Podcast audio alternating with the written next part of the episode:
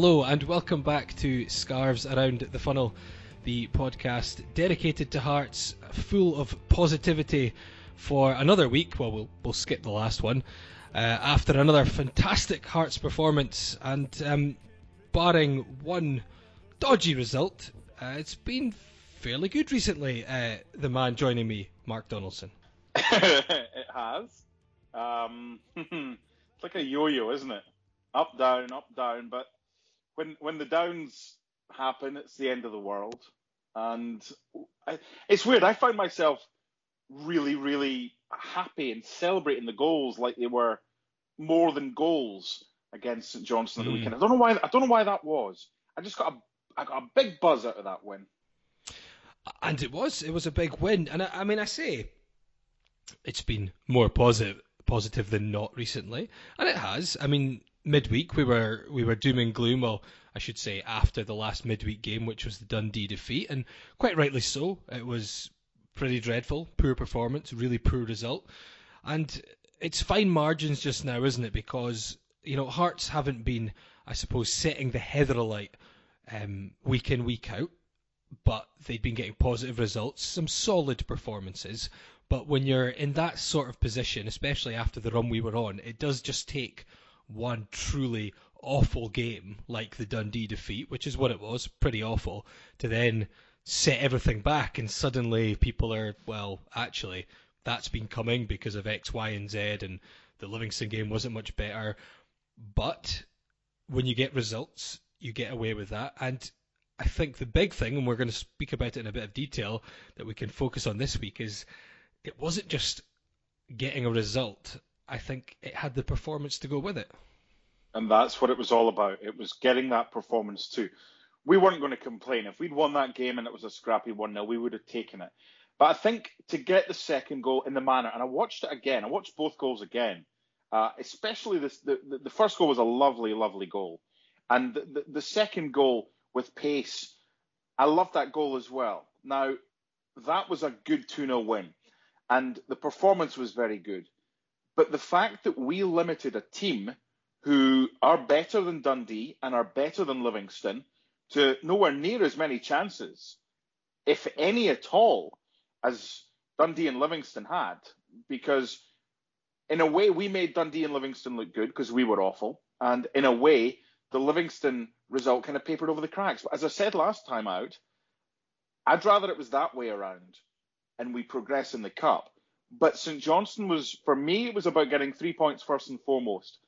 And a performance was not expected and not required to get us kind of back in the good books, but very welcomed. So we are going to focus quite a bit on the result against St Johnstone and the performance that went with it. We're also going to talk this week about your nightmare away trips, which was the homework posed to you last time out. We got some really good feedback on that one, and we'll also look ahead to the Kilmarnock game, which comes up next for the Jambos. So first up, Heart of Midlothian against St Johnstone at Tynecastle, and there was a lot of doom and gloom. There was a lot of negativity around the team, and Craig Levein was getting quite a bit of stick, I suppose, in particular focused on his comments about David Vanacek, and a certain Mr. Michael Stewart was having a little go at Craig Levein, and that tit for tat that has been going between those two for some time. So there was quite a lot riding on this game, I think, for Hearts and for Craig Levein, because I think he would have been feeling the pressure, both from his fans and the press itself. And he's not a man to take these things to heart too much, but I think he would have been aware that because of the way Hearts had ended last year very poorly until the Hibs win, and with that Dundee defeat, that people were starting to doubt whether he was going in the right direction. Of course, those doubts might return, but to be playing a St Johnstone side who were kind of polar opposites to Hearts, they started the season terribly, and Tommy Wright was having doubters, which is ludicrous considering what he's done with St Johnstone with very limited resources, relatively speaking.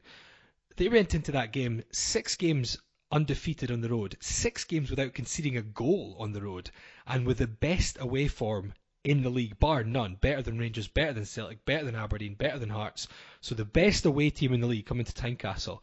Now that's quite a pressure game.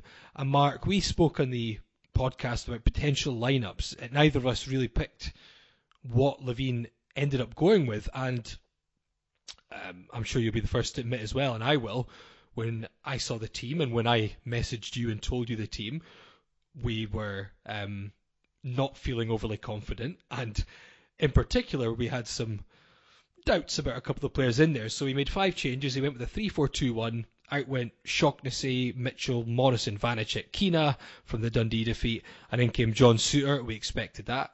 Bozanic, not really surprising with Haring still out. Stephen Naismith, we assumed he would come back after suspension, but the other two, Jake Mulraney and Marcus Godinho. Now, it probably shows maybe what we know about picking a football team, Mark, or the fact that these two were the ones that we had our doubts about. And very quickly, they looked like Hearts' two best players. I don't think, if we're honest, we were the only two that had our doubts. And they repaid everyone for having doubts about them with excellent performances, Mulraney especially. Mm-hmm. Maybe he's a guy who needs to start games and finds it harder to come off the bench. The bottom line is we haven't seen that much from him, and he played well. He played well, and so did Godinho. Unlikely goal scorers, Godinho and Callum Morrison, which is great. We'll get to the team selection in a second. As far as Craig Levein is concerned, and you're speaking about pressure, Hearts were behind St Johnstone going into the game. Yep. Hearts would have been 4 points behind St Johnstone if they'd lost. So, yeah, there was pressure. So I think for Craig to select the players that he did and to get a result, he deserves a lot of credit for that, because there's a lot of people who will jump down the throats of managers who get team selections wrong. No one's going to get it right every single week. And when you get a defeat or you don't play well, that to me was a performance that rewarded Craig Levein's trust in his players. And you could argue there's more than one way to skin a cat, and there's no knowing if either of the teams that you and I had in mind would have been successful as well.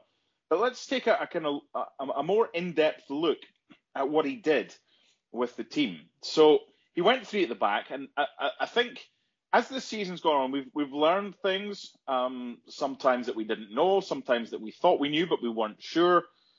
I'd be loathed to put Michael Smith back to the right-hand side now. I think we've found, it's like Haring.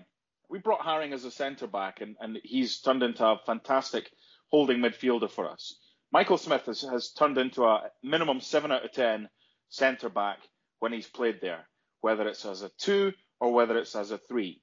So, if it is Berra, Smith and Souttar going forward, that might mean patience from Shaughnessy, from Dikamona. Who knows? He also went with Mulraney on the left-hand side. Now, correct me if I'm wrong, I remember Mitchell, was it earlier this season against Livingston, played on the right. Was that the game, the 0-0? Yes, that's correct. Smith missed the penalty. Mm-hmm. Was Garuccio on the left that day? And I think that would have been a 4, wouldn't it? Because he would have been at left back, and Mitchell was midfield, and Naismith was left. So I think that's the first time, and correct me if I'm wrong, because off the top of my head, I'm not sure. You've been to most of the games, so maybe you can remember. Is that the first time we have played with either a left back or a left wing back who's not Mitchell or Garuccio this season? It must be one of the few times if it is. It's one of the few if it is. I couldn't say categorically. I mean, we definitely haven't played, I'm almost certain we haven't played with a left back who's not one of them. Whether we've played that kind of 3-4 or, because it's basically the old 3-5, but people now call it like a 3-4-2-1 or whatever you want to. But that left-hand side, maybe, but I would have to double-check. Okay, so it's something different. Now, last week, we were looking for something different. I came up with Souttar maybe as a holding midfielder. You countered that with comments that Craig had made when he was at Dundee United, which is fair. You don't get forward in life by standing still. You've got to come up with solutions and ideas. Not all of them work, but some of them are worth trying. Now, they didn't try Souttar there. Fine, no problem. What was tried worked. No problem with that whatsoever. So kudos to Craig Levein for that. But that's interesting. We didn't play with one of the two left-sided full-backs, wing-backs, whatever, there. We went with Jake Mulraney. So that was interesting. That gave us more of an attacking sense on that side. And with Godinho on the right, that gave us more of a kind of defensive attributes on that side. So there is an imbalance there as far as defensive attributes is concerned, but it's an imbalance inward only, because I thought it worked. And it'll be interesting to see if that's the formation that Craig Levein thinks can work at Rugby Park as well on Friday night. I've just been skimming through my match notes, and you're right. We've never played either the back three, having the left-sided wing-back as someone who's not Garuccio or Mitchell, or having the actual left-back. We've played people in left midfield or left wing, but it's always been with a four if it's been different. So, yeah, the first time this season that we've had someone else on that side, certainly from the start of the game.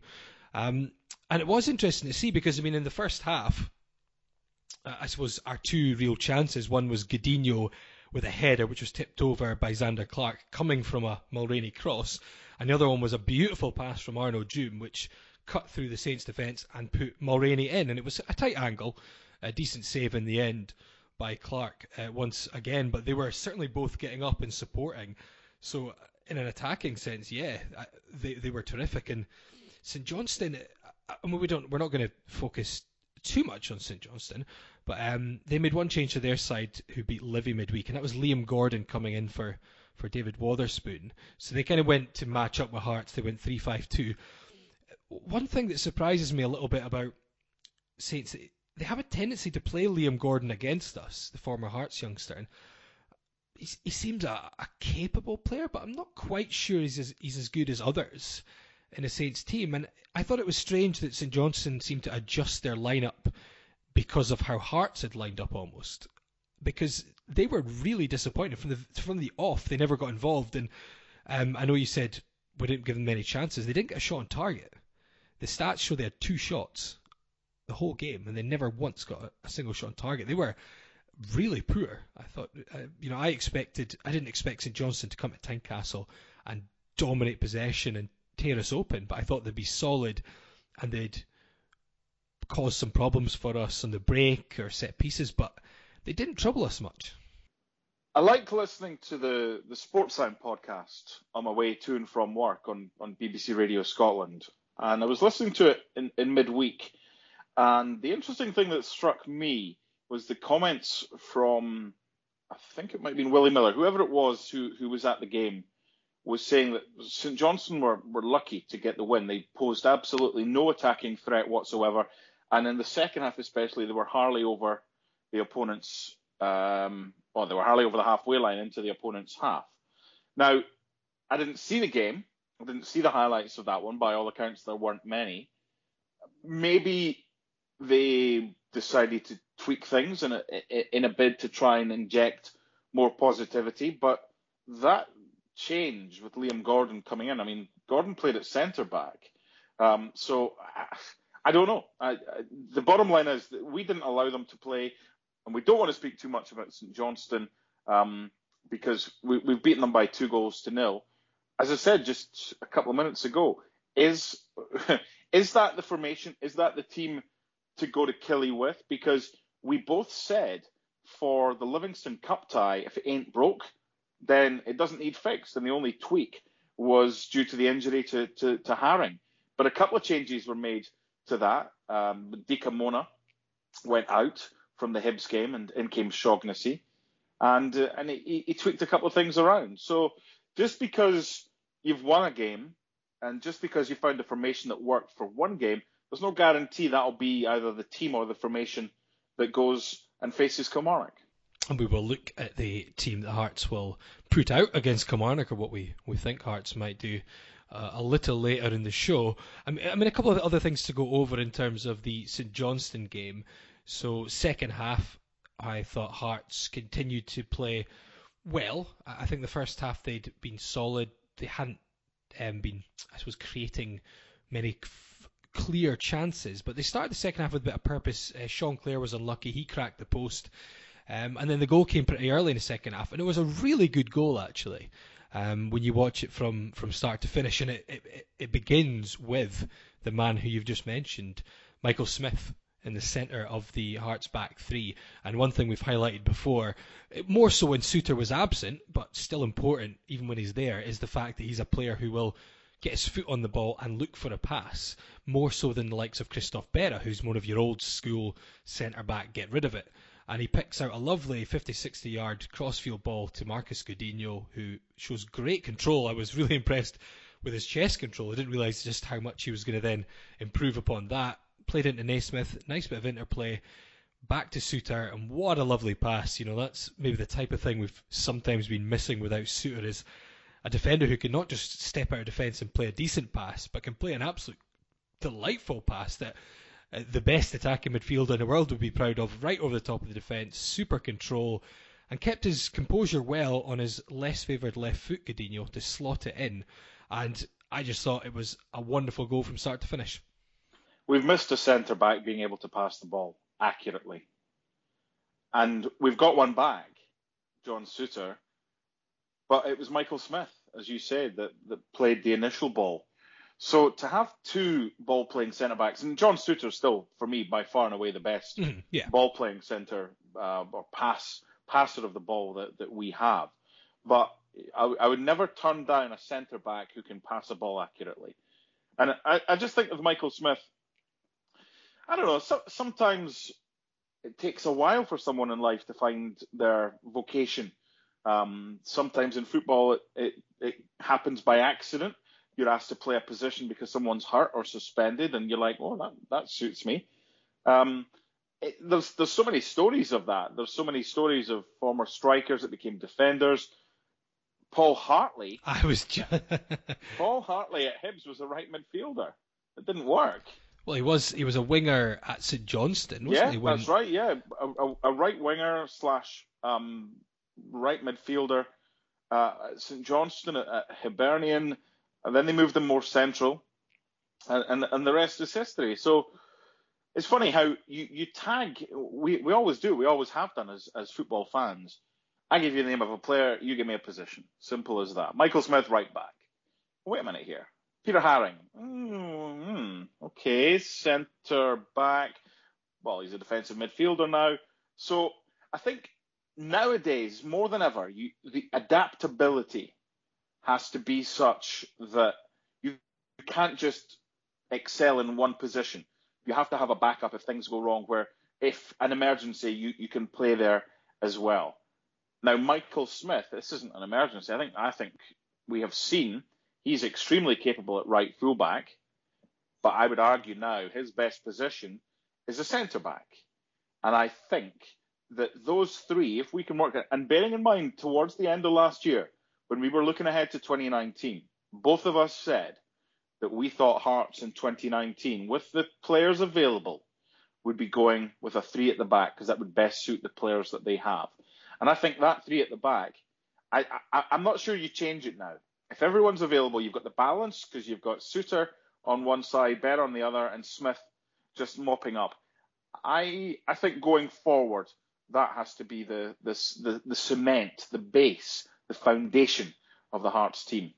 Maybe Michael Smith could be defined as a modern-day Jimmy Sanderson. And I say this because I was slagging Jimmy a few weeks back in commentary, because I'd been looking at London Hearts and just browsing through some players. I can't remember what the reason was at the time, but you had, John Robertson, striker, Craig Levein, centre half, Henry Smith, goalkeeper, Jimmy Sanderson, versatile. Mm-hmm. That's true. That's what it says on London Hearts for Jimmy Sanderson's position. It's true. If let's play a brief game, okay? I'll give you the name of a player. You tell me the position you associate with the player. I'm only going to give you one. You ready? Mm-hmm. Thomas Flogel. Bugger off. See? It's true. Do you see what I mean? Centre forward, right midfield, right back. Yeah. There was the whole media, both rows, A and B, back in the day, were on Thomas Flogel when we found out at 1:15 that he was playing up front. And we got 33-1 on him to score the first goal. And the entire media, the whole section, was up in unison. We won fortunes that day. So from the poor Aberdeen, was it possibly? I think it might have been. Season? I think it might have been. And we got the tip-off. Now, we've had a lot of those tip-offs. We probably all got the money back that we had put into Ladbrokes or William Hill or whoever over the years, because we'd had a few of them. That's like when you hear that X might be playing an attack. And what was it earlier this season? Was it Peter Haring was going to be playing up front? Up front against Hibs. Right. And he did, sort of, yeah. And that's the thing. But you sent me a message before the game along the lines of, but we think he'll start an attack, but depending on what happens, the plan might be to bring him back to confuse them. And I'm like, oh, wait a minute here. So am I only going to get 10 minutes for my 10 quid for first goal? So you get stories like that of, oh, he's going to be up front. Flogel came good for us that day, but there's the prime example. Thomas Flogel was a player who would not let you down wherever you played him. That reminded me of one of those recently that the whole media were all over was Callum Paterson. When Hearts played Cowdenbeath, I think Cowdenbeath, yes. The second away game against Cowdenbeath in the championship season, the game where we got the record points total and Brad Mackay scored the penalty winner. But Callum Paterson, the news filtered through that Callum Paterson was going to be played as an out-and-out number 9. And everyone in the press area was talking about, I saw Biscuits, Alan Preston down there talking about Paterson, first scorer, anytime scorer. And indeed he did. He opened the scoring with a header as well. And the rest is history. But there are instances like that. And one that popped up recently as well in my head, which I hadn't been aware of at the time, but someone told me afterwards, was the Auchinleck-Talbot game in 2012 when Fraser Mullen started. And I think it was his debut. And I think it might have been Scott Wilson apparently in the hospitality area had said, Fraser Mullen will take penalty kicks, get on him for a scorer, because he was playing it right back and the odds were pretty long on him, 30-1 or something, and everyone apparently launched him on first goal and Hearts got a penalty and Fraser Mullen took it and he missed it. Oh, that's the worst. That's the worst. Everything has gone according to plan and the only thing that needs to happen is a player needs to find the back of the net from 12 yards out, and it's happy days. Your Saturday night for the next month is paid for, and he can't do that. Oh, are we getting to some homework here, which could be your best and worst Hearts tips? Why not? Because I'm sure there must have been some down the years. I remember me and my mate putting on Julian Brellier to score religiously, just because we were like, he'll do it 1 week. And it almost got to the point where we were like, you can't stop putting it on now because you know what'll happen. You'll stop putting it on and you'll hit a 30-yard raker. We kept expecting he would have his Salvatore moment, you know, similar kind of position, similar type of player that he would never score, then suddenly score an absolute worldie. But sadly for Brellier, it never happened, and that was all money down the drain. That's really good homework. Best or worst bet involving a Hearts player. I remember. And this is one of these, I don't know about you, but if I bet on a Hearts player to score the first goal, obviously, and the whole karma thing, you're getting the first goal, you're putting your team ahead, and you're winning money. That just sounds too good to be true. Something bad's got to happen. It's like the whole, well, if something good happens, then something bad has to happen to balance it out. Now, was it Bet365? It was someone. It was one of the betting companies for the cup final against Gretna in 2006. I think they had, I'm sure they had, they'd overpriced Roman Bednar for first goal. Maybe they thought he was Fraser Mullen or something like that. Maybe they thought he wasn't a striker and he was a defender. I don't know why, because it's the end of the season. You usually see misprices, poor prices, or good prices for a punter's perspective at the start of the season, or for new signings when you don't know where they're going to play. This was the last game of the season, and I decided I went for it, and I put money on first goal, last goal. I put money on any time goal scorer, and it didn't work. Now that was just one of those. But a good friend of mine, Stuart Lovell, does very well from betting. Because he's sensible. He bets value. He doesn't bet every game. He doesn't bet every week. But if he sees value, his mantra is when everyone else is yinging, you should be yanging. So when the US Open is on, tennis-wise, think about the Australian Open, see if there's any value. Always kind of think 2 or 3 months ahead. Not always possible in football, but you can get some right good bets. And one of the ones that, I mean, it wasn't a Hearts bet that I kind of got lucky with. I remember prior to I think it was the quarter-final draw for the Scottish Cup, Queen of the South were already through. And I noticed them at 100 to 1. So I put each way. I just thought, you know what? If they need a lot of luck because of the teams that were still in it, I think they beat Aberdeen, wasn't it, in the semi-final? 4-3, yeah, crazy. Yeah, man. Exactly. And I got a 50 to 1 winner because I did an each way, half the odds to reach the final. That's something that's very, very rare.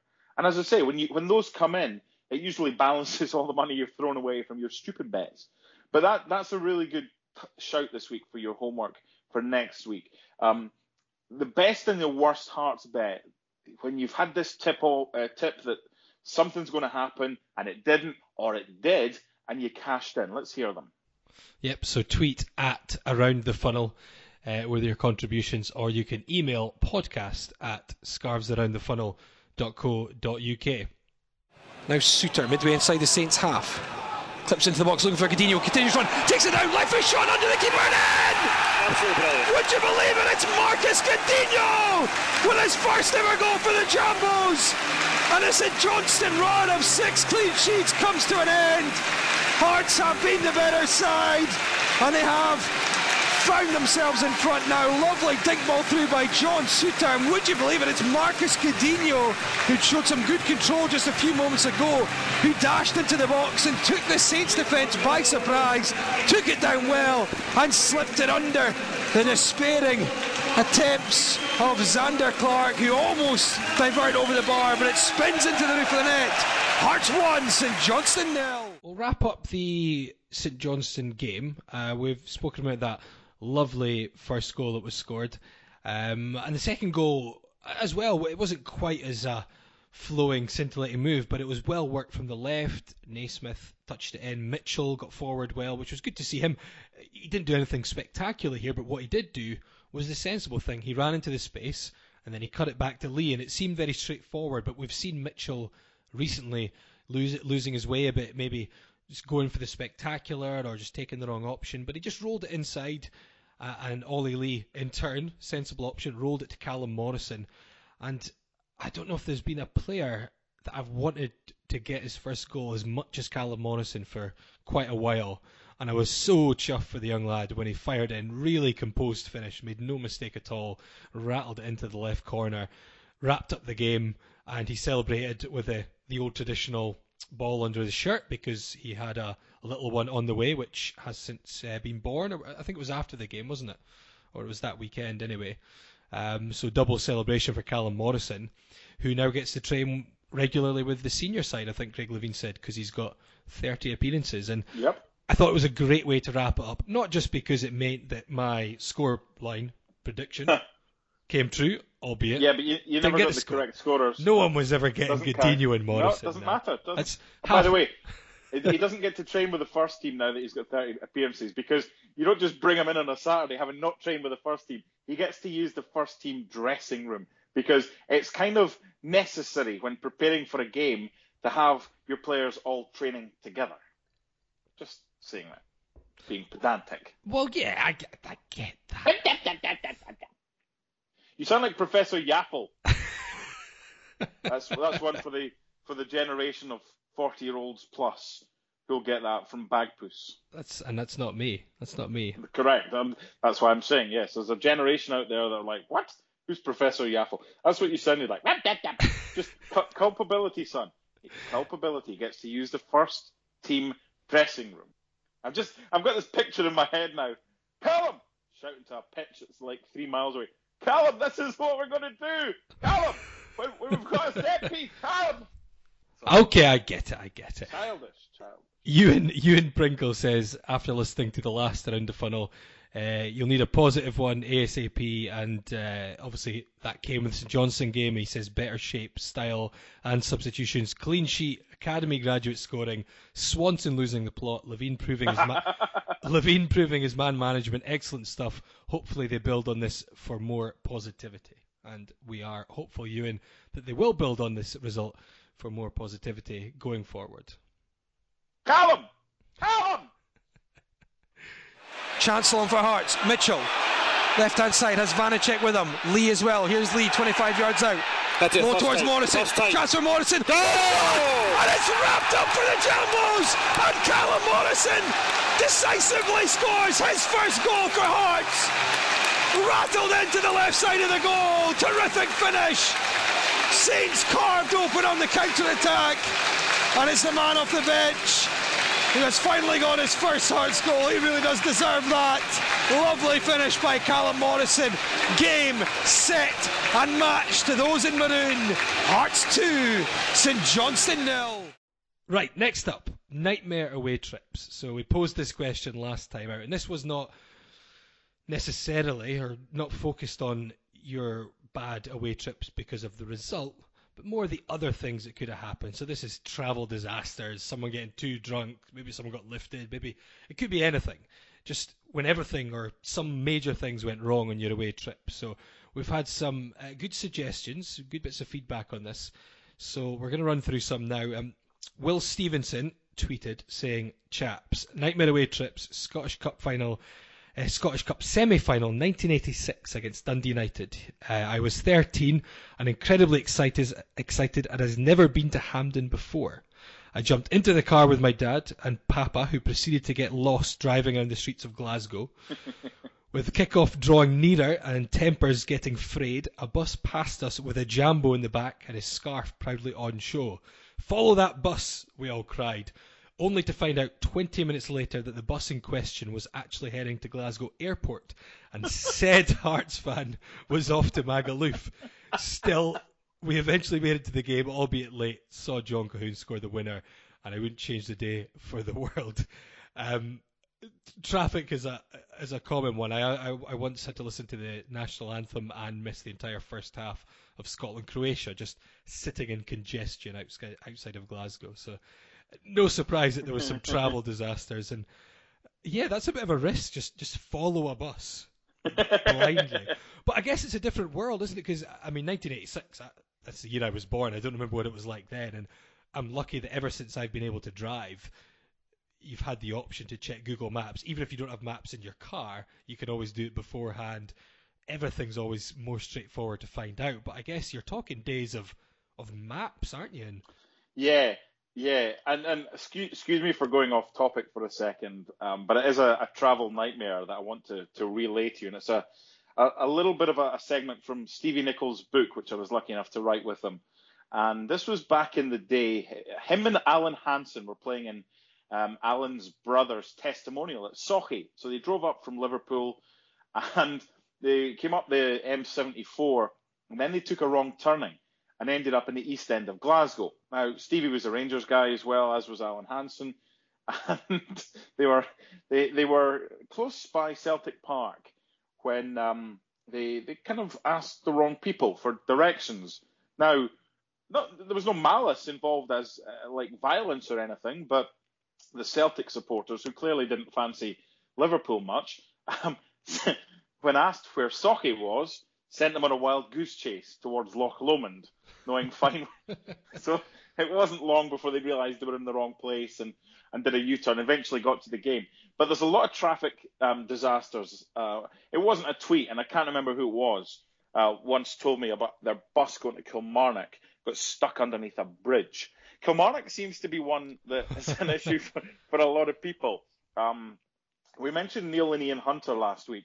Neil kindly reminded me of us when Kilmarnock got promoted in 92-3,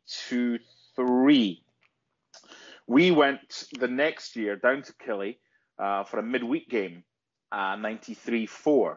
And because the bus weren't enough for the Pennycook Hearts bus, I think we all went in a car. The car broke down, and we had to get towed back from Kilmarnock. So the other two that I've got for you, about kind of away day nightmares. I was young. It was my first trip to Pittodrie. Obviously, Dad had never been there. Mum and sister went shopping on Union Street. So Dad just found a turnstile, and it was the home end. It was a game, I think it was March 86 when we won up there. It was February, March 86 when we won up there. I was the only, or Dad and I were the only two that were standing up and cheering when Hearts scored and quickly had to sit down. The other one was Boghead in a League Cup tie way back. And that was one for any programme collectors among you, and that can be homework for another week, your kind of rarest Hearts programme. Dumbarton Hearts, bizarrely, is a rare programme because there was a printing error and they only printed a handful. But we got there late. I remember going through somebody's garden. We just got dropped off in the middle of a housing estate and we saw the floodlights. It was the old Bog Head. And we ended up in someone's garden jumping fences, going through, honestly, there was washing on the line because it was August, I think it was. So it was still kind of nice night. It was light. The floodlights had just kind of started to come on, so we knew we were in the vicinity, but we were going through goodness knows what was hung up on the washing line, through gardens, over fences, and we got to the game. But it's far better when there's issues that can be resolved when you go to an away game than just a normal get off the bus, go for a pint, go to the game, come back, boring. Well, Kilmarnock seems to be a recurring theme because Eck, or Ekhauskas on Twitter, said Killyaway 2007. He tweeted and he said 280 characters isn't enough to describe that that horror show, but I'll try. Killyaway was always a horror show for our band. Between one forgetting his insulin, nearly dying, missing the last train and having to get a taxi back to Edinburgh, they were always a nightmare. But one just topped the lot. We had joked that things kept escalating and would do until one of us died. Well, one of us nearly did this time. It was the day of the Grand National, so I'd found a horse I was going to back at 40-1. Didn't have time to put my bet on before the train to Edinburgh, so I thought I would just put it on when I got into town. Train was delayed, so I didn't have time again, by which point it had dropped to 20-1. Thought I'd have to try and find a bookies through there instead, or I'd miss the bus. No luck in Kilmarnock, so I cursed my luck and just started to hope that the thing wouldn't win and I wouldn't have to rue missing out on £800. On to the game, a pretty dire affair, which London Hearts tells me we lost 2-0. No big deal, though. The three of us were more concerned with getting out of Kilmarnock alive and without incident. Wander back to the bus, which is still there, jump on and pat each other on the back to celebrate seemingly getting away relatively unhurt. Uneventful bus journey back to Edinburgh, back into Gorgie safe and sound. We'd beaten the curse. Happy days. Bus pulls up across the road from Robbo's and we decide to celebrate an uneventful day away in Kilmarnock with a couple of pints. How many tweets is this? This ain't 280 characters. No, this is 8 tweets. Two of us managed to make it over the road easy, then the third gets hit by an effing car. He gets up and walks away from it, but we decide we should call an ambulance anyway. Off we go to the Royal, where it turns out he's broken his leg. The cursed waited until our guard was down, and then we tried to get out as though we thought we were safe.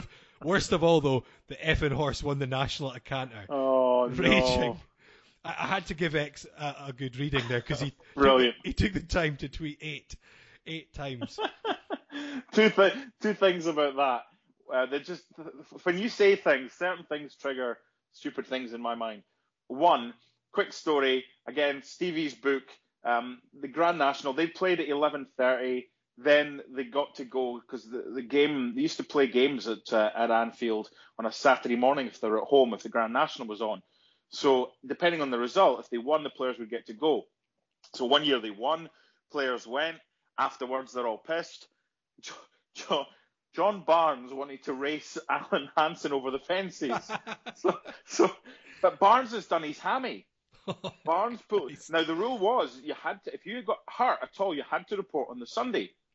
So Barnes he went in and said, "Oh, I think I've hurt my hammy."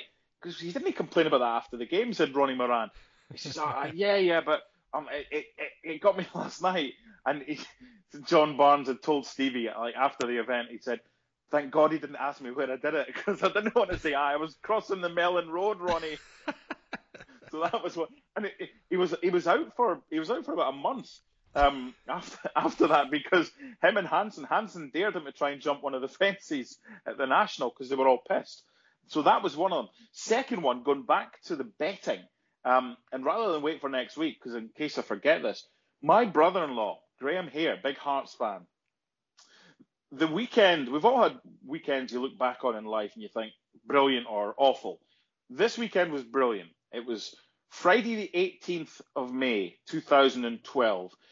We got married, my wife and I, in New Jersey in 2010. There was only a handful of people there. So we had our main UK wedding reception at the Gorgie Suite on the Friday night, not even thinking that the cup final, when we arranged it, was going to be the next day, and not even believing that Hearts would be in it. So anyway, the Friday night, we had our UK reception, our wedding reception. Grant Stott showed up, good pal of mine from Radio 4th, with Hibs Cup winning T-shirts that he wanted us all to wear, and was quickly told to ram it. But my wife has posed with him for a photo, which she still rams it down his throat because of that. And obviously, 4 years later, he got his own back, yes. But all that night, as the beer was flowing, my brother-in-law said, 5-1, we're going to win 5-1, we're going to win 5-1. So we were all checking the odds, because you can get 100 to 1 if you want that, 5-1, 5-1. I goes, why do you think 5-1? He goes, no idea, just 5-1. So we picked him up the next again morning. We drove through, me, my mum and dad, my father-in-law and my brother-in-law. So the five of us in the car all the way through. I don't know why, 5-1, 5-1. So after the game, we're coming back. He goes, how good was that? 5-1 win. How much did you win? His face was like thunder. I said, what is it? Oh, man. I'd had 4 beers before the game. And I just told myself that they weren't going to score, so I put 5-0 on. So there's the kind of the Eknauskas' tweet about the curse, but getting back to you. There's your kind of the highest of a high, but the low of not following through with a bet. Sorry, quick couple of stories there for you for my tangents, because we haven't had too many of them recently.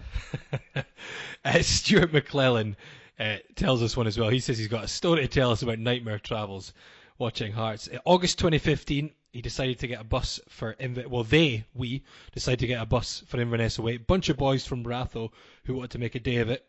With the recommendation of my cousin who helps run Broxburn Hearts, we hired a minibus from a trustable company. He puts trustable as if it's doubtable. Company from West Lothian. We all met at the corner, and the minibus turns up with a total Ned driver, was the first. We had lots of alcohol with us, and the driver was fine with it, just to keep the bottles down. We got on the motorway at Newbridge and went on the A9, which is the long way, which got moans from everyone. And then he couldn't change from third to fourth gear. They had to tell him when to change gear. They arrived at Stirling service station for a pee, and he done a handbrake turn in the service station. They booked a pub in Aviemore. In comes the driver, told us he'd worked a private taxi all night and asks for a beer. He got told where to go, he says. They got to the stadium, ran to the game, as the driver had made them late. Hearts were 3-0 down by this point, and one of the boys was going to go to the bus for a drink after the third goal went in. He got a call. Stuart, the bus, has been taken away on a truck. The driver's getting handcuffed. He didn't have a bus licence, and it wasn't safe to be on the road. Gee whiz. He says, they all helped each other for train fares and beer money, and he used all his monthly direct debit money and stayed out in Inverness till 9 p.m. to get the train home, and it's still the best away day he's had. So, oh, my goodness. All's well that ends well. Let me give you some tweets that we got earlier today when I put it out that we were looking for stories. Yeah. Catch 22 got on the 6 a.m. train to Inverness, had a couple of sherries, fell asleep 5 minutes into the first half, missed 3 goals, woke up at half time, said this is pish. Anyone want to go back to the pub? Game finished 3-3, 6-goal thriller, and I missed the lot. David Taylor, first time at Aberdeen and stopped at Brechin. Can't he mind leaving there, and how I got into the game, I do not know. All I can remember is Hearts got a penalty and I shouted, come on, get the equaliser. And my mate next to me tells me we're 2 down. So, Kempy79, attacked by Sparta Prague casuals outside a bar next to the stadium with George Fawkes. Never did say thank you to the kind lady that cleaned my nose up in the bar. Broken nose, but still managed the game. Remember that trip? Oh, or were you not on that one? No, I unfortunately did not make that trip. It was a good trip, 0-0. The game was honking. That was when we kind of fell into the Europa League after the Athens debacle and Jamie Moll. Some of their fans had a... It's funny. I mean, we'll get to this in future weeks as part of kind of homework for away day stories in European games. But I remember Feyenoord, their fans are notorious anyway, and they tried to attack Hearts fans to get them to come out a bar to fight. And the Hearts fans, look, if I've just paid €7 for a beer, they ain't giving up. So the Feyenoord fans fought among themselves. But the Sparta Prague fans were a lively lot as well. Richard Stephen has sent in a tweet, and I remember this game. This was a League Cup tie at Dundee. It finished 4-4, and we lost on penalties. Dundee, when Henry Smith missed a penalty, we got to the train station late and missed the last train, but we managed to get a lift from some good lads. I also missed the last train at Inverness, and had to share a taxi with another person to Glasgow, which cost £300. Oh, ouch. Dear, we've got a couple more. We'll run out of time to go through everything. Alistair Dobby says, very simply, travelled all the way from Minnesota to the Livy game in December. You know the rest. That's not the game you want to go to when you've travelled all the way from Minnesota. Just a reminder, that's the Livingston 5 Hearts 0 game from a month and a half ago. At least the game was on. At least the game was on. Yeah. Because... obviously, I don't know who this person might be, someone who might speak with a Scottish accent, lives in Connecticut, that came over for the opening of Hearts' new main stand against Kilmarnock last season and only stayed for 4 days and ultimately didn't get to Tynecastle because the game was at Murrayfield. Remember that? Yes. Yes. Here's one from Maximus Hound, which... you have to use your imagination for, but I don't think you'll need to too much. Motherwell away, late 90s, 6 cans of tenants on the Hearts supporters bus run from the Royal Hotel in Pennycook. Stuck in traffic, leading to the ground, no toilet in sight. Empty tenants can, a foolish option. One pothole later, and then he sent two emojis with that. One with the wide-eyed, red-cheeked face, and one of an ambulance. Hugely uncomfortable 90 minutes, no idea of result. So, trying to use a tenant's can opened to relieve yourself and a big bump.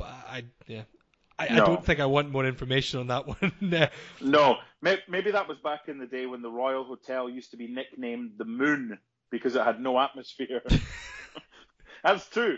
Because we never really used to drink in there. Now it's good. A guy who I know, big Hearts fan, Cy Rennie, owns the Royal in Pennycook. So much better now. Good place to go.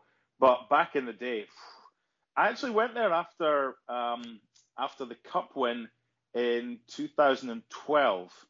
And the place was jumping because it's weird. Pennycook's predominantly a Hearts town. Hibs fans are scarce. I mean, there's a few, but there's certainly far more Hearts fans in Pennycook, given its size, there's nearly 30,000 there, than there is Hibs fans. I'm sure in different parts of Midlothian and Lothian, there's towns that are like Hibs strongholds out with Edinburgh, but Pennycook was always certainly a big Hearts town. Okay, last but not least, we'll look ahead to Hearts' next game, which is, of course, Kilmarnock, and it's a Friday night game. We've waffled on, but I think in a good way. It wasn't just going off on tangents for the sake of it, which we've been guilty of before. There was some really good stories which sparked, in turn, some memories from both of us. So it's been good. However, let's get back to the present-day match action, which is coming up. So Friday night football at Rugby Park, third meeting of the season of these two sides. It's a Kilmarnock team with just one defeat in 12. That was away to Celtic. They've won 6 in a row at home, level on points with Rangers in second spot. And Hearts have just won once away from home the last 6. They've lost 4. 6 points behind Killy and 4 behind Aberdeen. So this is a big game in terms of league position. And of course, Hearts did win on their last visit to Rugby Park, which was in August, thanks to that Uche Ikpeazu goal. Interestingly, Mark, the last 7 meetings between these two sides, the home side have only won once, and that was at the end of last season when Hearts had a bunch of kids out, even by last season standards, 16, 17-year-olds getting their debuts. So the away side has generally got something out of these head-to-heads between the two sides. How do you see this one going? I'd take a point now, if you offered it to me. Just looking at their form, they've only lost once since the beginning of November, and that was a defeat at Celtic Park, where most teams lose to. Sorry, that's a prime example of words appearing in someone's head from someone else and going in one ear and completely coming out the other ear. So without wanting to steal your thunder again and just repeat everything you've said, I'll just say I'll take a point and leave it there, right? How about that? Fair enough. Hearts played 4-4-2 the last meeting. That was the 1-0 Kilmarnock win in November at Tynecastle when Ross Millen scored. They also played 4-4-2 at Rugby Park in August. That's when Uche Ikpeazu scored. He started up top of that game with Stephen Naismith. Now, it was a good away win when we played there in August. I thought, although the 1-0 defeat at Tynecastle was frustrating, it was a game where Hearts had so much possession. They had a few chances. I thought there was a lot of misfortune about that one as well as the frustration. Do you see Craig Levein reverting to the 4 again as he has the last 2 games against Kilmarnock? Because Kilmarnock are likely to play a 4-4-2, a 4-4-3, a 4-3-3 rather. What? A 4-4-3? A 4-4-3. They're likely to play a 4 at the back anyway, and probably in a 4-3-3 or 4-5-1, depending how you want to look at it. Will we stick with our 3 at the back, which has worked quite well of late? Yes. I think we will. Why change it? You're talking earlier about St Johnstone changing it to match up with Hearts when they've been doing all right prior to that game. So that's not Craig Levein's style. He'll look at it and he'll identify certain things. They've got some good players. Obviously, no Greg Stewart now. Chris Boyd is suspended. Jordan Jones, a good player. They're a very, very well coached side. And they'll be the favourites going into this one, and deservedly so. They're 6 points ahead of us in the table. They're only 3 points behind Celtic. As we record this is just prior to Celtic facing St Johnstone. They're one of the form teams right now. So I think we play our own game. I don't have a team picked, which I normally have for our podcast. I don't have one this week because I don't know why you would change. If you're happy with a performance like Hearts were and Craig Levein was against St Johnstone, it might not be the team that we would pick if all was kind of good and well and everyone was available. But there has to be an element of rewarding those that got the 2-0 win over St Johnstone with another crack of the whip. Okay. The only thing I would look at is potentially the wide areas. Even though it worked very well against St Johnstone, would he be tempted to go more defensive away from home? Would Jake Mulraney be the option you'd want to have on the left side, the left wing back role? True. Something like that. What, just what might come into his head. Yeah, which is fine. Can you update me on, and everyone else, on Garuccio? Is it an injury that's kept him out?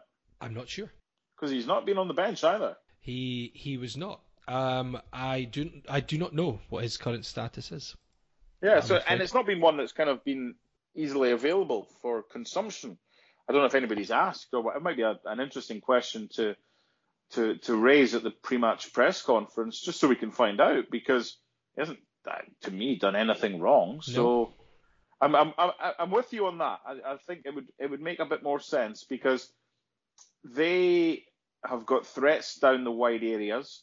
And I wouldn't fancy Mulraney defensively. And I think he's probably a better player, but he is a better player to play when you know you're going to be on the front foot, probably at home, against teams that you would think you can beat. But going to a side who are at home on a plastic pitch, who are probably going to have more of the ball, I agree with you. Albeit saying that why don't we go unchanged, I'm with you on that, and that if he was to make a change, it would probably be Mulraney being replaced by Mitchell or Garuccio, ideally, if he's available. Prediction, scoreline? 1-1. I was going to say that. For this one, yeah, 1-1. Rugby Park's not really been the happiest of hunting grounds for Hearts. It was a good win earlier this season. The way it is with the 3 points, you'd rather have a win and a loss than two draws. But for this one, I think a point's a better result for us, especially without wanting to get too far ahead with the games coming up. We've got a midweek game at home against the team we should beat. What could possibly go wrong? Yeah, been there before. Dundee beat us. Livingston come on the Wednesday. So with Livingston and St Mirren still to come to Tynecastle and a trip to Motherwell, I'd take a point right now and kick on, hopefully. It's funny, though. I mean, yeah, Rugby Park is a ground that I traditionally think of as not being a happy hunting ground, but the last four visits there, Hearts have won two, drawn one, and they lost one. And the one defeat, as I mentioned, was when they were forced to play a team full of players making their debut or under the age of 18, basically, at the end of last season. Not been many goals, though. 3 goals in those last 4 games, so don't expect a goal fest, although that's famous last words. So. Is that game last season when Connor Smith made his debut? Yeah. Come on, at one. I thought it was. No? Yeah. I thought it was, and I saw him doing well for Scotland underage sides, or the kind of age level sides. And he's someone who I think it's worth us keeping tabs on right now, because he seems to be the golden boy. And if he can keep progressing, he's doing really well for the youths. He's already made his first team debut. So going back to the place where we did, I don't expect to see him on Friday night, but he's certainly someone that I'm looking forward to following his progress over the next couple of years, and hopefully it can continue the rapid ascent that he's made.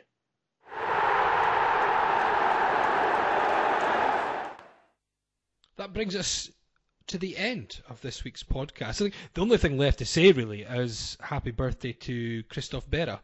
When this goes out, it will most likely be just about Christoph Berra's birthday. It could be bang on his birthday, 31st of January. And a man who has been rewarded with a little bit of an early birthday present with a new contract extending till 2021. And that is terrific news, hopefully for Christoph himself and for Hearts. Announce Naismith. Hashtag announce Naismith. Yes. Is that the responses that the tweet got? No, I wouldn't be surprised. No, yeah. From you. No, but how good would that be? That's part one of the jigsaw. The second main part of the jigsaw is to get Naismith signed up. So knowing Phil and the guys behind the scenes, and knowing how they do things, I think if Naismith is to sign a new one, that will be an interesting one to come up with something. There'll be more than just a klaxon. And I don't know anything. I'm not kind of hinting at anything. This is something that hopefully speculation. Happens. Pure speculation. Yeah, exactly. Between now and May. But if I'm Phil Turnbull behind the scenes, then I'm sure he'll come up with something special if Stephen Naismith does announce that he's signed a contract with Hearts. I'm looking forward to seeing what Phil has planned on social media for that one. I really hope we do get to find out what the plan will be for that, and Mr. Naismith does commit his future to Hearts. That would certainly be a terrific bit of business if the Jambos were to do it. We're hoping that Hearts can put in a terrific performance on Friday night at Rugby Park, so next time we're bringing you a show, we are celebrating another memorable victory, but as Mark says, we'll take a point. Until then, thank you all for joining us. We've went over a little bit this week, but I think it's been worth it to listen to some of the away day nightmares that you've given us suggestions for, terrific stories. So thank you all for that. And the homework for next time, which you can tweet to @AroundTheFunnel or email podcast@scarvesaroundthefunnel.co.uk, is your best and worst Hearts bets. So your tips, your punts. Could be big, small, could be the ones that just worked out perfectly, or even the bets that you forgot to put on, as Mark has mentioned earlier. So give us your feedback on that, and we'll talk through some of the best ones next time. Until then, thanks for joining. Us.